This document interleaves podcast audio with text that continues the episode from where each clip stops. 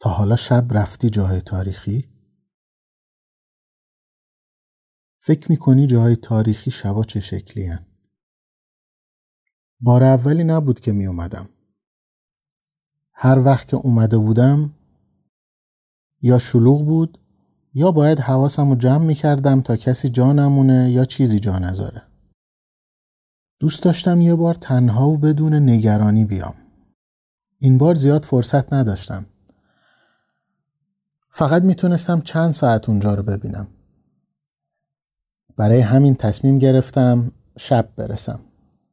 هوا سرد بود. از خروجی شهر دو بار هیچ زدم و رسیدم هفتپه. نزدیکای غروب بود. یه دختر جوون اومد سلام کرد و گفت و فلانی نه اینکه آدم معروفی باشم ها نه دنیا خیلی کوچیکه همین سوال سبب شد تا هم صحبت بشیم. چند دقیقه ای که توی اون قهوه خونه روبروی هم نشستیم انگار که صد سال بود همدیگر رو میشناختیم. وقتی بهش گفتم دارم میرم چغازنبیل چشاش گرد شد. به شوخی گفت می‌دونستی جاهای تاریخی شبا زنده میشن؟ یعنی شب که میشه؟ سینه تاریخ باز میشه و انگار که توی زمان سفر کرده باشی همه چی برمیگرده به زمان خودش ازش پرسیدم تا حالا شب رفتی اونجا؟ خندید گفت من تا نزدیکای اونجا میرم تا یه جایی هم مسیریم هوا تاریک شده بود. پیچید توی مسیری که تا زیگورات می‌رفت. فقط نور ماه بود که گاهی از پشت ابرا جاده رو روشن می‌کرد. می‌دونستم سمت چپ مزرعه است و سمت راست گاهی تپه و گاهی هم چند تا خونه تنها. توی راه ساکت بودیم. رسیدیم به یکی از روستاهای نزدیک زیگورات. اونجا راهمون از هم جدا می شد. حدوداً سه کیلومتر راه مونده بود. از مغازه سر راه یکم غذا خریدم توی راه گاهی محلیا گاهی هم یک سری حیوانای شبگرد سر راه هم سبز می شدن. ولی مسیر دوباره خلوت شد. تپه ها زیر نور ماه مشخص بودن. وارد جاده اصلی زیگورات شدم. دیگه می‌تونستم کامل ببینمش. یه حرم بزرگ و پرنور. از محوطه پارکینگ رد شدم.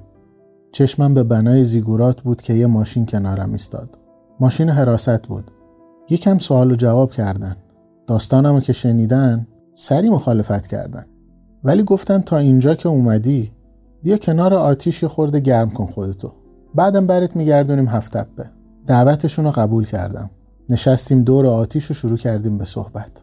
ساعت دوازده شد که گفتن تا ما اینجاییم برو یه نگاهی بنداز و بیا. ولی هدلامپتو روشن کن. امون ندادم. سری بلند شدم. همینطور که خیره شده بودم به زیگورات قدم به قدم بهش نزدیک می شدم تابلوهای مسیر رو می دیدم دنبالشون کردم و از پله ها رفتم بالا. از دیواره های کوتاه اطراف زیگورات که مثل یه هزار تو بود رد شدم و رسیدم به محوته یه محوته بزرگ سنگ فرش شده. دور تا دور زیگورات بند شده بود. تا حالا اینقدر با دقت اونجا رو ندیده بودم.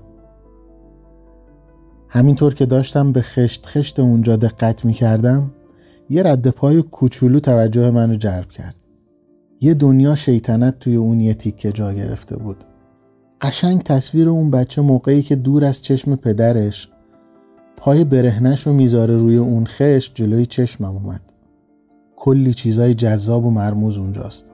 طاقت نیاوردم. از حائلی که گذاشته بودن رد شدم و رفتم توی یه راهرو.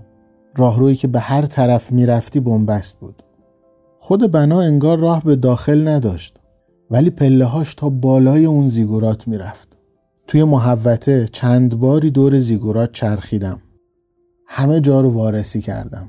بعد وسط محوته روی سنگ فرشا دراز کشیدم و به اون عظمت توی زمینه آسمونی که الان دیگه صاف بود و بدون ابر نگاه کردم. نمی‌دونم چقدر گذشت. صدای سوت حراست سکوت اونجا رو شکست. فهمیدم که وقتم تموم شده. نگاه کردم دیدم ساعت سه و شد بلند شدم تا مسیری که اومده بودم و برگردم توی راه چشمم افتاد به یه عالمه چشم کوچولو که با فاصله دور تا دور من داشتن همراه هم می اومدن. نمی‌دونم چی بودن. نپرسیدم. ولی حس مرموزی داشتن.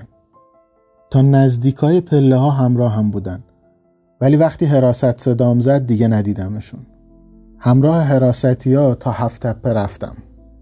سفر من از لحاظ زمانی کوتاه بود. ولی برای من خیلی طولانی بود. هنوز وقتی یادش میفتم یه حس عجیبی سراغم میاد. اگه یه روزی گذرتون به زیگورات چغازنبیل افتاد حتما رد پای اون پسر بچه شیطون رو پیدا کنید. این سفرنامه هم تموم شد.